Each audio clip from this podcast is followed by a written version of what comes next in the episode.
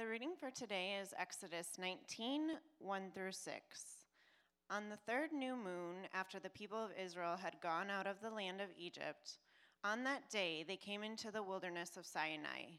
They set out for Rephidim and came into the wilderness of Sinai, and they encamped in the wilderness. There Israel encamped before the mountain, while Moses went up to God.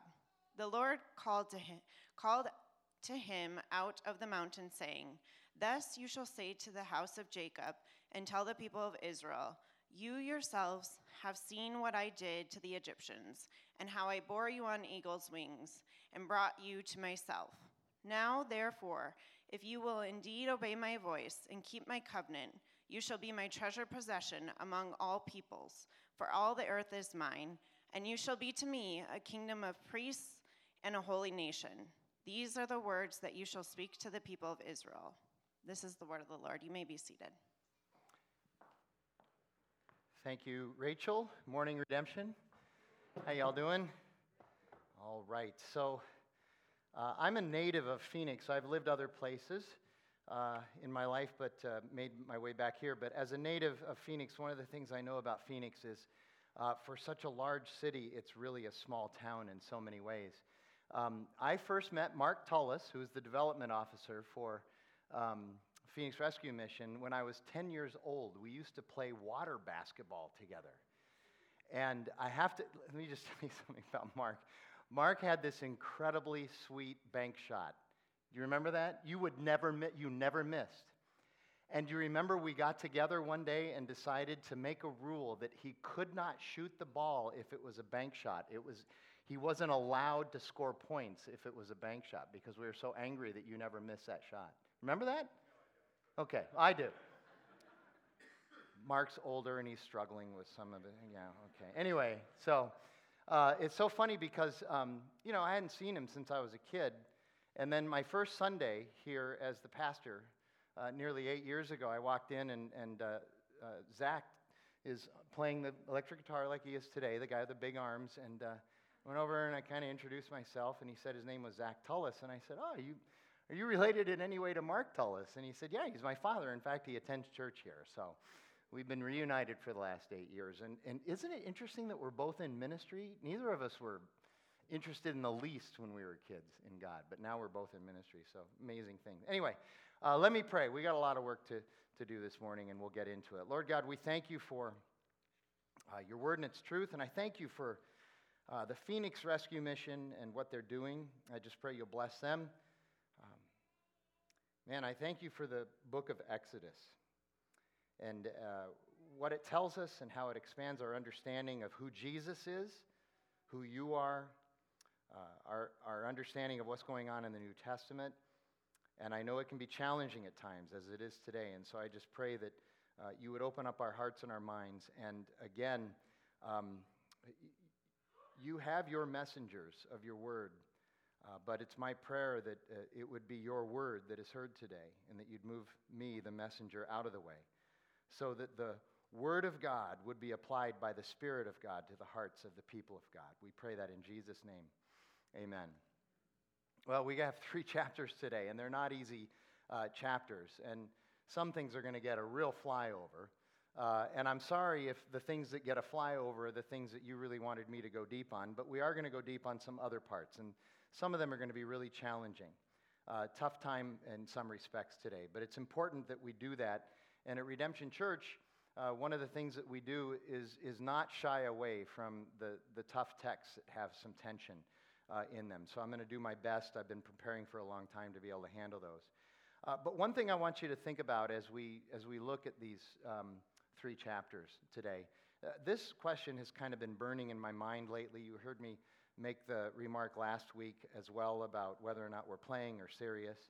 Um, do you ever get the sense in the book of Exodus, or really in any other part of the Bible, do you ever get the sense that our relationship with God is supposed to be casual? And the answer, that's a rhetorical question. The answer would be no. We're supposed to be serious about this because God is very serious. And, and you see that throughout the book of Exodus. One of the things that we do get to today in chapter 20, we're looking at 19, 20, and 21. One of the things that we do get to today uh, are the Ten Commandments. and we are going to get there. Uh, but first, just a little bit on chapter 19. Talk about flyover. Rachel read the first six verses. Uh, I could do an entire message on the first six verses of chapter 19, uh, let alone all the rest of chapter 19, which could take another couple of uh, messages to get through. But I want to m- just mention what chapter 19 is doing for us as we move forward. Uh, in chapter 19, the Lord is proclaiming to his people, after all that they've been through, that he is now going to come to them and present to them through Moses, but also he's there. He's going to present his will, his covenant, and his expectations of his people. The nerve of God to have expectations for his people, but he's going to present uh, all of that. And so he says, What you need to do as my people to get ready for this, you need to prepare. You should be preparing, and you should also come in reverence.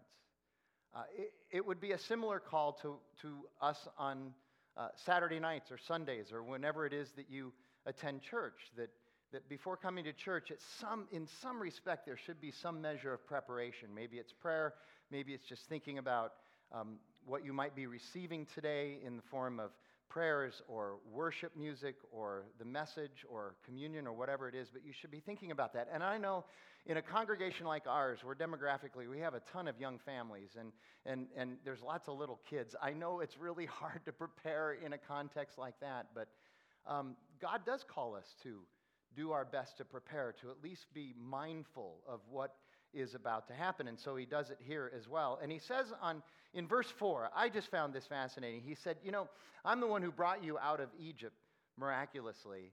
And he, then he speaks metaphorically. He did it because I bore you on eagle's wings. Well, why would he say that? I think there's something deeper than just the, the beautiful rhetoric that he might uh, use. Remember, Egypt has many gods that had different purposes. And in Egypt, there was actually a vulture goddess, a vulture goddess named Nekhbet, whose job it was to protect Pharaoh. That's what that God, that specific God, that God in the pantheon was supposed to do. So there's a lot of talk, and I believe this is probably true, that God uses this eagle's wings language to again remind everybody that He is the one true God. That, that in fact, this vulture goddess had no power at all to be able to protect Pharaoh, and that there are no other gods, that He is he is the one true God. And that leads us perfectly into the very first commandment. So in chapter 20, we get the commandments. And starting in the first three verses, we look at the first. And God spoke all these words, saying, I am the Lord your God, who brought you out of the land of Egypt, out of the house of slavery. You shall have no other gods before me. Like I said, Egypt was a nation that had this pantheon of God, this divine assembly of gods, and you would go to these particular gods for your particular needs. And God is saying here, right out of the gate, you will have no other gods before me. And I know the language there sounds like it could be interpreted this way. And in fact, many people do interpret it this way that God was okay that there were other gods. He was just saying, you need to make sure you prioritize me as number one God. And that's not what the language is saying. The language is saying this uh, you will have no other gods before my presence, in my presence. There will be absolutely no other gods. There is no pantheon. No other gods before me, meaning there aren't any other gods. No other gods in my presence. I am the one and only God.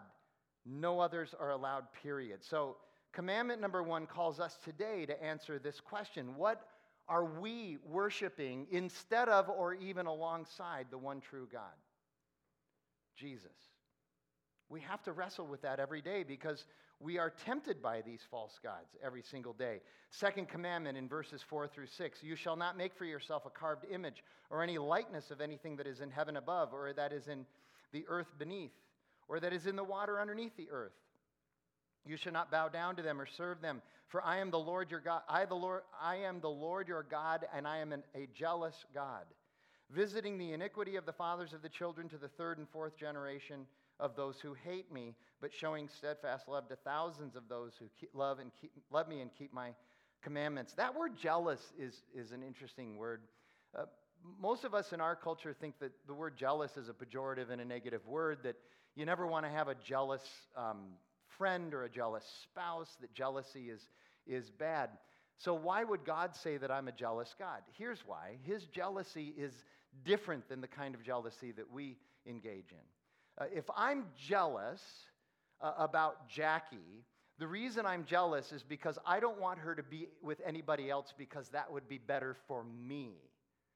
God is saying, I don't want you to be with anybody else, with any other God, because it'll be better for you. His jealousy is focused in the benefit of his people, not himself. Our jealousy is always focused in our own personal benefit. That's why our jealousy is not so good. His jealousy is perfect and holy. And so the second commandment is worshiping that which has been created rather than the creator.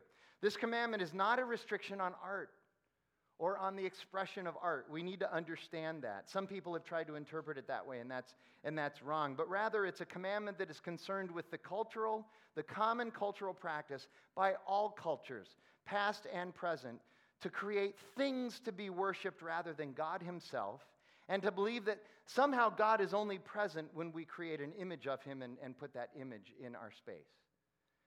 As if we somehow are able to control God's movement and presence, which is just ridiculous.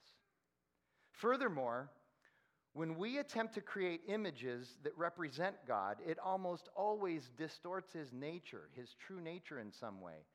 When we get to chapter 32, we're going to see the story of the golden calf. And that's a great example of how that distorted the true nature of God. He's not a calf, he's not a bull. And, and that distorted his true nature, and it's one of the reasons that it was such a problem. Verse 7 is command, Commandment number three you shall not take the Lord, uh, the name of the Lord your God in vain, for the Lord will not hold him guiltless who takes his name in vain. At its heart, this commandment, which is to honor the name of God, this third commandment is prohibiting any potential misuse of God's name, especially in the realms of, here you go, it's not just you can't cuss, okay? That's not it. It's more comprehensive that, than that. We can't misuse God's name when we want to curse others or curse others, uh, curse God. We cannot misuse God's name when we try to make a lie sound like the truth. I'm glad nobody in here has ever tried to do that. Um, we cannot misuse God's name when we try to blame shift our sin, which again, I'm sure nobody in this room has ever tried to do that either. Uh, we should not misuse God's name when we're using supposedly magical incantations or spells, if anybody happens to be involved in that. Uh, that, seriously, I doubt many of us are involved in, but people do that. We should not use God's name in the midst of our anger at coaches and referees and other parents when your child is playing in a competitive sports league and things are not going quite your way. Shouldn't do that. And then verses 8 through 11, commandment number 4.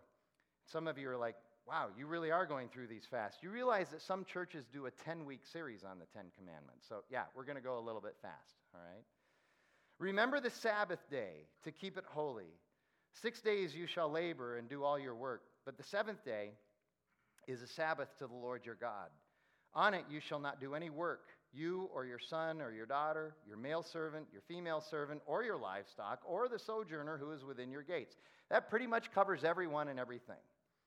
For in six days the Lord made heaven and earth, the sea and all that is in them, and rested on the seventh day. Therefore the Lord blessed the Sabbath day and made it holy. And you should make the Sabbath holy and keep it as well. So the command uh, number four is about the Sabbath. Uh, it's interesting. I, in researching this, I didn't know this. Uh, prior to this commandment, the idea or the use of a seven day week was actually pretty uncommon. You just didn't keep track of time that way prior uh, to this. And for a long time, the seven day week was actually unique to Israel. And yes, this commandment is about rest. That's important. But even more, it's about knowing who God is and showing him reverence and honor. The, the notion of seven days and a seventh day is to point to God as creator, as sovereign and the one who properly orders things. If we're looking for wisdom, order, and purpose, we look to God because everything else is disordered by sin. And for a command of God that is so easily flouted by his people, especially today, it is interesting that God talks so much about it here And by the way, in the rest of the Old Testament, we've already seen him talking about the Sabbath. He hasn't talked about uh, murder yet or stealing. We, have seen him already talk about the Sabbath, and, and in the uh, chapters that are coming, he keeps coming back to the Sabbath. This must be really important uh, to him, and so it should be important to us as well. Verse 12 would be commandment number five honor your father and your mother, that your days be, may be long in the land that the Lord your God is giving you. So honor your parents. Uh, we were going to bring the entire children's and student ministry in here for just this one verse and then let them go to sort of curry favor with some of you, but we decided that would be too much trouble. You can do it at home, okay? Um, you, know what this, you know what this commandment is primarily about? In the ancient world, the only institution of support and help for the elderly was the family. This commandment is about how the family is supposed to be our Social Security and our assisted living home. Now, this does not preclude other types of honor for our parents, such as listening to them and showing them respect and deference and occasionally letting them have, it, have control of the TV remote. But this command is primarily about elderly support. One other thing we should mention showing honor to your parents doesn't mean that you're always going to agree with them. And you don't have to always agree with them. Some of you are like, okay, good, I'm glad he said that. but it does mean that when we do disagree with them, we're to do it with love and respect. And it means that most of the time, what we're going to do is we're going to set aside our rights as Jesus did, and we're going to do what we can to serve them. Uh, verses 13 through 16 give us the next four commandments in rapid fire fashion. You shall not murder. You shall not commit adultery. You shall not steal. You shall not bear false witness against your neighbor.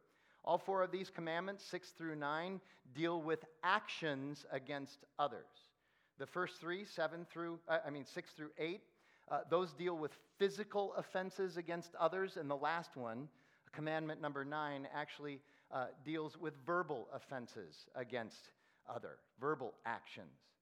Uh, it's interesting that the great reformer Martin Luther wrote about uh, the commandments, and he said, Commandments numbers 1 through 4 are about God and point us to God, and commandments 5 through 10 are about others and point us to righteous living with others. So, you could sum up the Ten Commandments this way love God and love others. Does that sound vaguely familiar to anybody in here?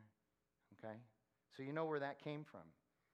So, commandment number six is the commandment against murder. And the, the English Standard Version, the one that we use, gets the meaning of this word correct. There's more than one ancient Hebrew word for the word killing. And this one does mean murder. It's not a commandment against killing, but against murder. Otherwise, what do we do with verses 12, 14, and 16 in the next chapter? Um, because there are calls for it there. Uh, the command has often been misused. This particular command has often been misused in arguing against capital punishment, self defense, and war. Having said that, let me just say there are, I believe, good arguments against capital punishment and against war. They're just not contained in Exodus. If, if you want to have that argument, please go somewhere else for uh, your, your citations, okay? It's not in Exodus. It's interesting, and, and I, I fully admit there are good arguments uh, against these things. And by the way, can I just also say this? Lots of disclaimers today. I hope you keep track of them and write them down. Um, that doesn't necessarily mean I agree with those arguments. I'm just saying that as I analyze it, there seems to be great legitimacy on both sides of those issues. And that's all I'm going to say about it now. If you need to know more, it'll cost you a latte, okay? And you need to actually make an appointment for that. But um, it, it's interesting because just last night, um, four of our musicians, actually, one of them's running sound today um, and three that are up here, and myself, we were invited down to the South Unit at Florence Prison uh, to do a worship service in their church. And it was, it was a great, great experience, wonderful time. Um, it was interesting though. We all uh, we all borrowed Allison's uh, suburban and went down together because we had equipment and five people. And and on the way back, not because they knew that we were going to be in Exodus 20 today, but the subject of capital punishment came up. And what do you think? And what are the arguments for and against? And we had this really interesting, lively, and, and respectful uh, debate and conversation about it. That there are legitimate sides to both of these. But this command here in Exodus, in and of itself, is a command against murder, against the, the unjustified taking of somebody else's um, life. Then, commandment number seven adultery. Adultery. I, you know what adultery is. I'm going to speak about it in sort of a tangential way, but um, in, in a second. But the problem with adultery, and, and again, here we are, we're moving into sensitive area because I know that in a room this size filled with this, this many people, there are going to be people who have had this invade their lives and their intimate relationships, and that's really, really hard. The problem, the reason that it's really, really hard is that adultery is a breach of trust and a breach of intimacy. Adultery slays vulnerability, innocence, and hope. And that's not good. That's not helpful.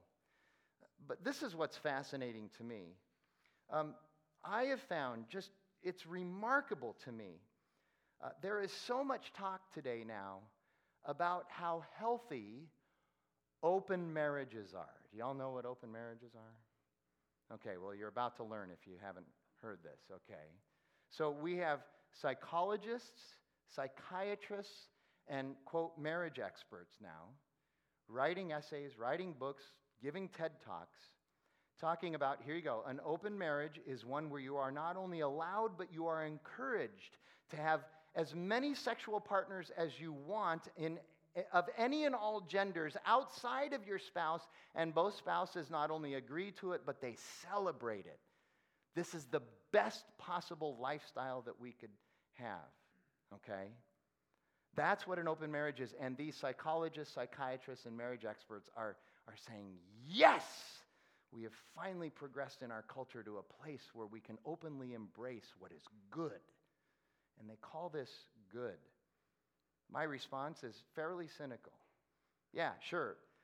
That's, that's really healthy, and that would never harm my relationship with Jackie. Never at all. I have actually heard and read, like when somebody gives a response, something similar to that, somebody pushes back and says, That's just insane. I mean, people are going to get hurt in the midst of that. Here's their argument Well, you just haven't matured yet. You're not sophisticated enough to understand how good this is. So it's a maturity and a sophistication issue? If that's the case, I'm a three year old man.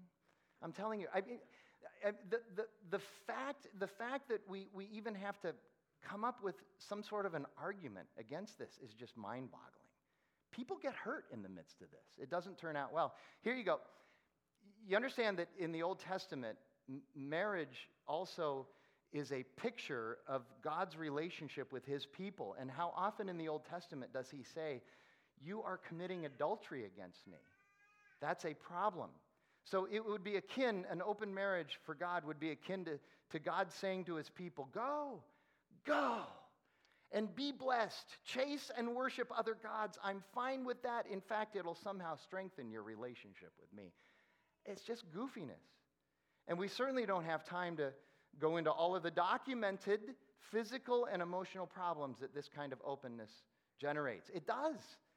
It's just a lot of that research doesn't get the play that some of this other stuff does, but it's there. And it's good research. It's peer reviewed research that says this is a problem. But it's also a problem because God says it's a problem from the very beginning. But humans be humans, and we're always going to find a way, try to find a way around the system and get what it is that we desire and we think will be good for us. This is not good for us. Commandment number eight no stealing. Uh, doesn't, doesn't this command, if you think about it, presuppose the right of human beings to personally own things and to own and possess private property? And the answer is, of course. There is no lucid biblical argument for the non ownership, non personal ownership of, of property. Paul even says in Ephesians chapter 4 let the thief no longer steal, but let him labor doing honest work with his own hands, so that he may have something to share with anyone who is in need. But that sharing is not under compulsion, it's because of his relationship or her relationship with God that out of compassion and empathy then compels you to share and to be generous. Generosity out of compulsion is not generosity, and it is also not indicative of a relationship with God. Generosity that is out of compassion and empathy is indicative of the fact that you have a relationship with your Creator and you're honoring that by being by being generous to other image bearers of His, but it's not compulsory. God has enough confidence in the Holy Spirit that the Holy Spirit is going to move us. Isn't that a beautiful thing? Okay? Commandment number nine bearing false witness. The rest of the Bible is very clear about lying in general as a sin. This command is more specifically about false accusations and false testimony in courtrooms. And again, I'm not unsympathetic toward offenses and crime, but isn't it amazing how many stories in recent memory uh, uh, uh, have, have come, uh, come about that are about blatantly false executions? I mean, just made up out of completely whole cloth. God says this is wrong.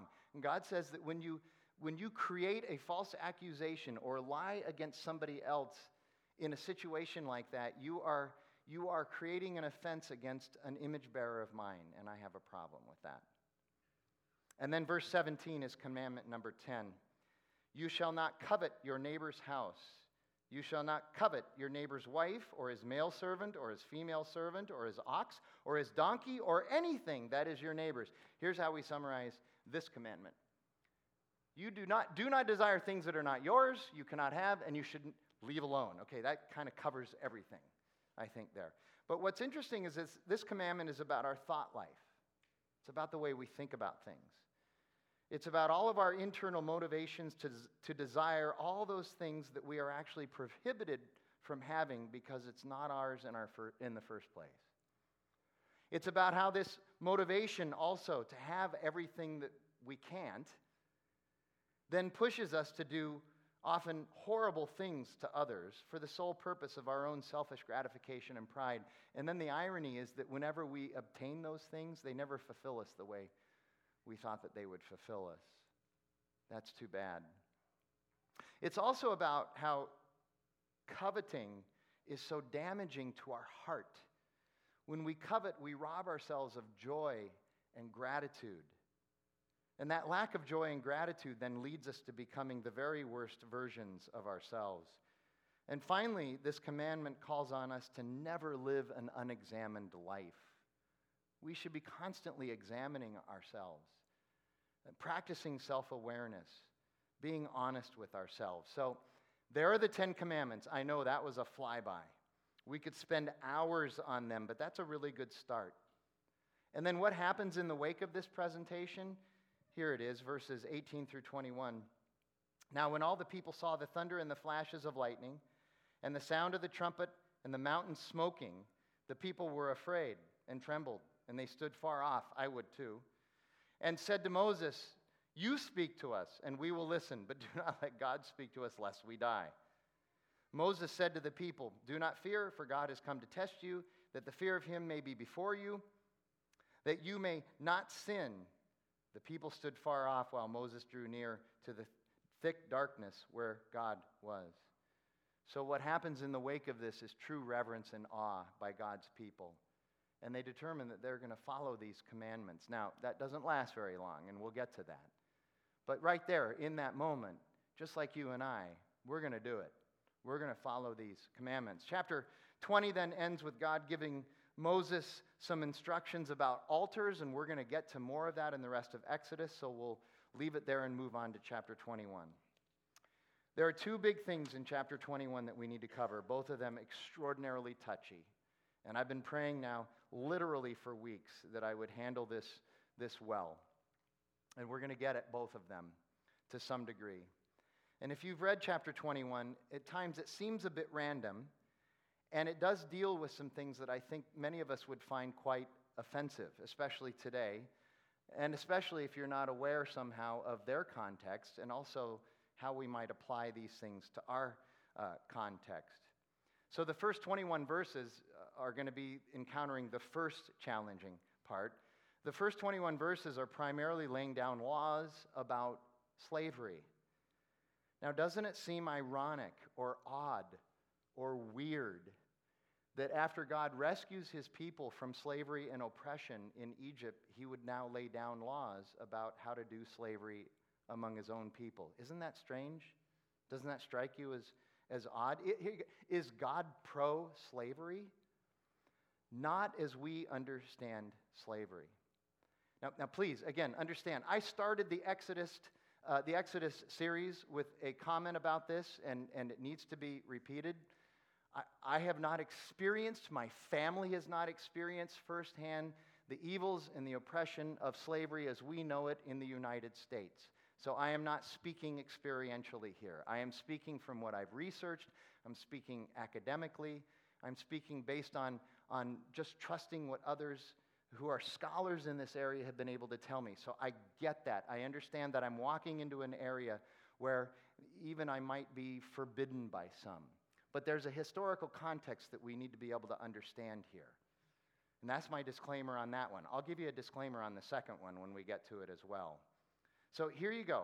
A Couple things. First of all, unlike the slavery that we are mostly familiar with, slavery in this particular historical and sociological, sociological context was often a measured choice by the one who is indentured. A measured choice, a free, measured choice by the one who is going to become the slave. It was part of their economic system.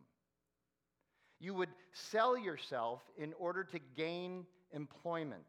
It was contractual, and there were often limits as to how long somebody could actually be in one of these contracts. And there were rules about how to treat your bondservants, your slaves, your employees. It, these contracts are kind of similar to employment contracts that we have today. Very similar, okay? See, this is not one human stealing another. This is not a nation capturing or oppressing other, another people group.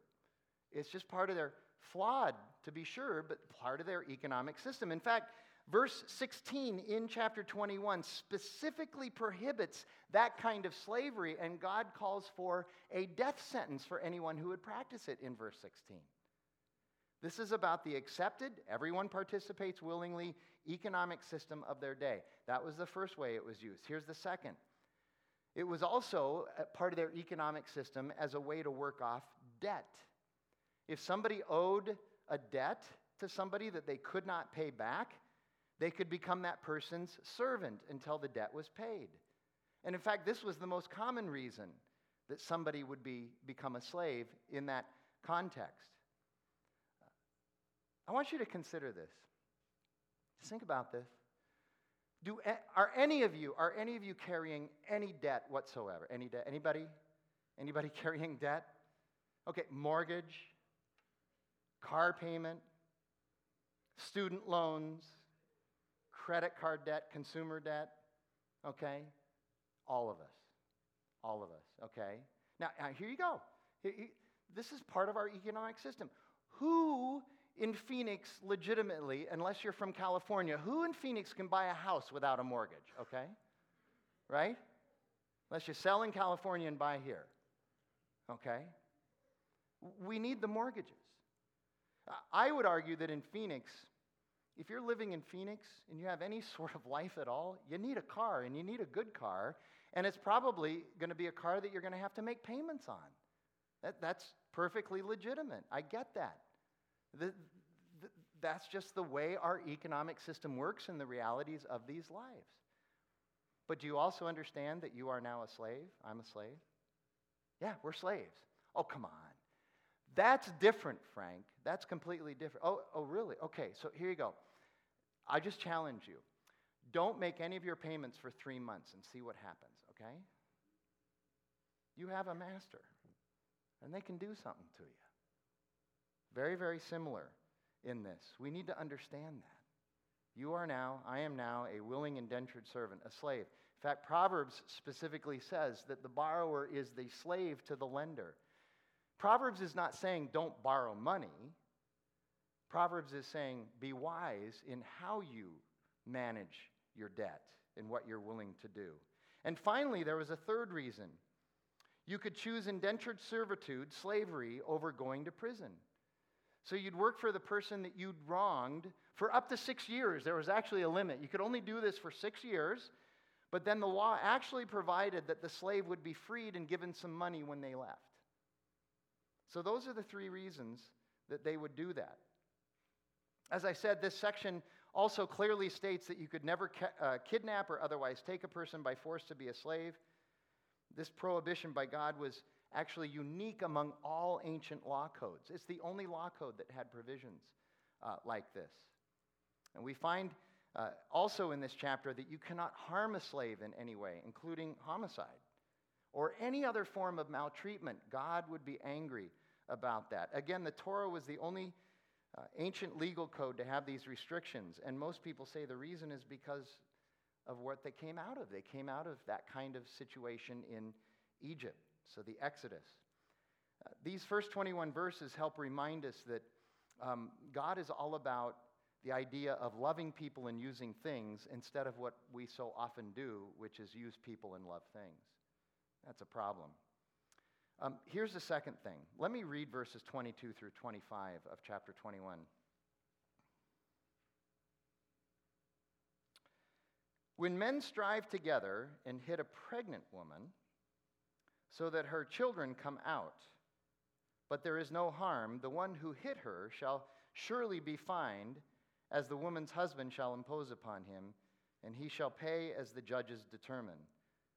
But if there is harm, then you shall pay life for life, eye for eye, tooth for tooth, hand for hand, foot for foot, burn for burn, wound for wound, stripe for stripe.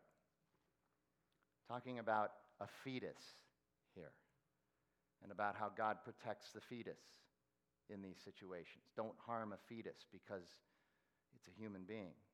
Okay? Now, let me just say again, we're going to talk a little bit about abortion because I think people need to hear some of these things about this, okay? But, but again, let me just say I've never had anybody in my immediate family experience an abortion or go through an abortion, but I know a ton of people who have. And I've, I've been with them in the wake of this. I've even been with some in the midst of them wrestling with this. And the, the thing that troubles me the most is the way this issue is portrayed in the media is, is that there's this idea that the, the, the pro choice crowd are filled with animus. Some of them are, but they're all filled with animus, and this is a distinct right, and they celebrate the idea that they get to practice this right. And we've even had entertainers come forward now and say, I'd like to get pregnant just so that I can have an abortion, so that I can stand with my sisters who have had an abortion in solidarity. The experience I've had with people who have had abortions is nothing like that. They wrestled with the ethical and the moral issue of it. Even people who don't believe in God, people who don't believe in Jesus, they wrestled with this. This was hard for them. This wasn't about them standing on their rights, this was a real life conundrum for them. And then in the wake of it, just experiencing all the anguish that so many of them have. And, and the feelings of guilt and shame, and did they make the right decision? And maybe I would have done it differently. It's just not like it's portrayed in the media. This is a very difficult thing. And we've had millions and millions of these abortions. But it's a really, really hard thing. But God is a protector of fetuses. God is pro life. And he believes that abortion is wrong. And we see that throughout uh, other areas of the Old Testament as well. And it's interesting how recently, in the last five to ten years, how this argument has changed. I remember years ago when I first started listening to Tom Schrader teach Bible, and, and this is in the early 90s, and he would say, You realize that sooner or later the pro choice crowd is going to lose the biology argument. The biology argument is that it's really not a human being until at least six months, and so we have the right to, it's just a clump of tissues before it's six months, and so we have the right to do this. And eventually they did. They've lost the biological argument. They now, Uh, somebody who is pro abortion will willingly admit, yes, that is a human being at conception.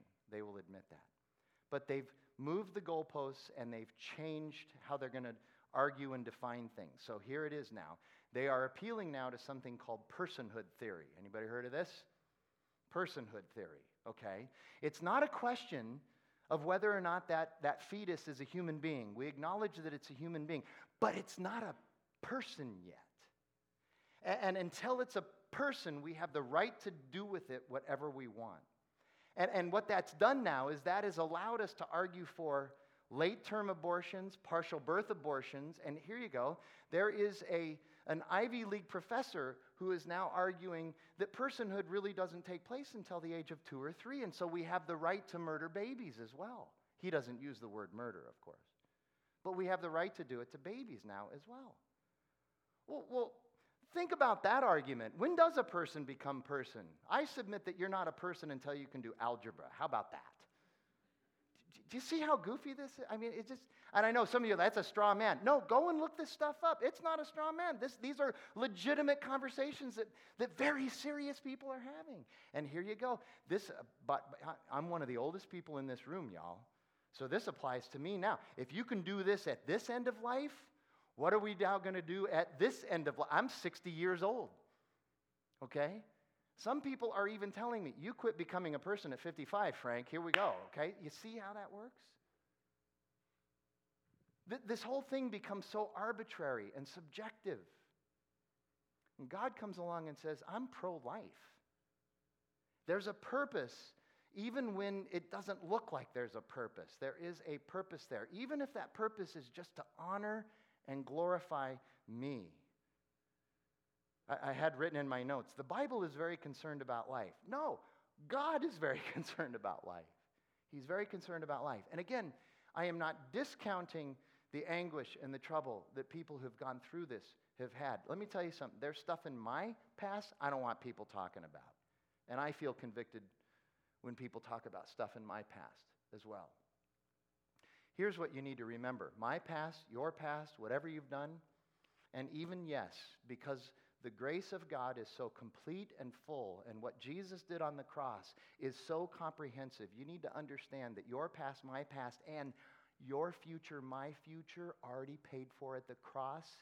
None of this is the unforgivable sin. Abortion is not the unforgivable sin, but you need Jesus.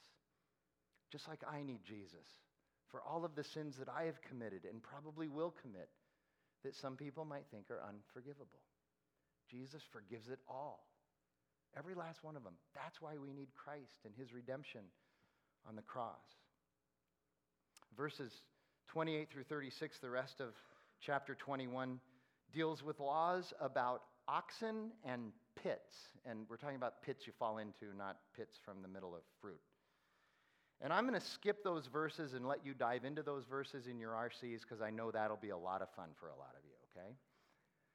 But I want to end with this. Uh, there is talk of redemption in these sections on slavery. How do you get redeemed out of the slavery that you're in? How do you get redeemed out of your employment contract, your debt, those kinds of things? How is a person released from this economic prison? Your debt gets paid. It's that simple. There's a ransom, so to speak, for you. Have you ever thought about how much the New Testament talks about the redemption that Christ has for us? The fact that we are redeemed. Our, the name of our church is redemption, as a matter of fact. Okay? Jesus paid the ransom. He paid the debt that we have to God. And what is it that Christ has redeemed us from? What is it that He is in the process of redeeming us from?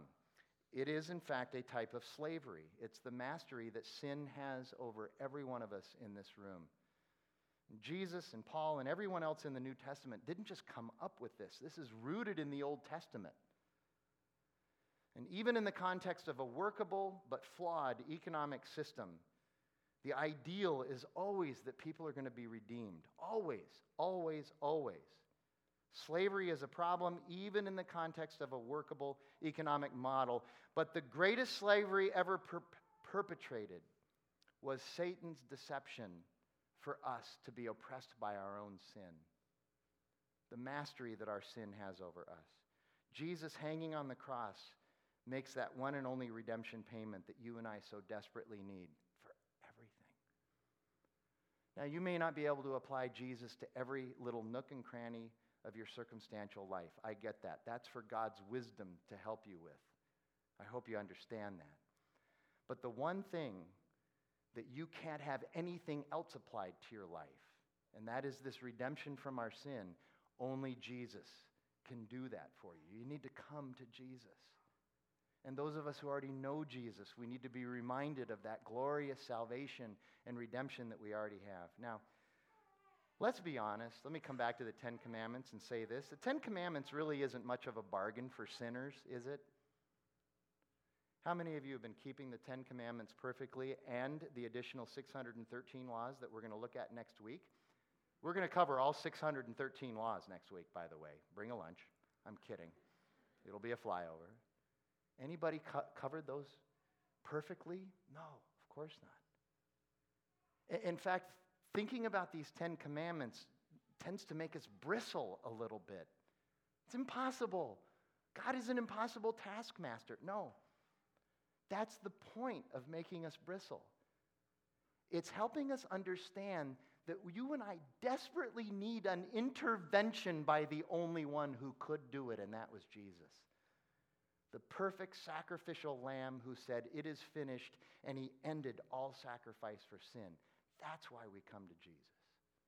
Let's pray together. Lord God, man, challenging, challenging stuff today.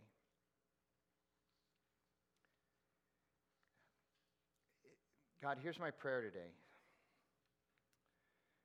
that again, the Holy Spirit of God, your Spirit, would be used to allow this message to land in the correct and appropriate way for everybody.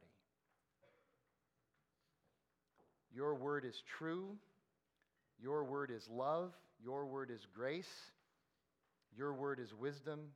Your word is discipline. We need to count on that and allow that uh, to be the truth that, that guards us as we wrestle with these very challenging things. Help us to do that by the power of your Spirit, by the filling of the resurrected Christ in us. We pray that in Jesus' name. Amen.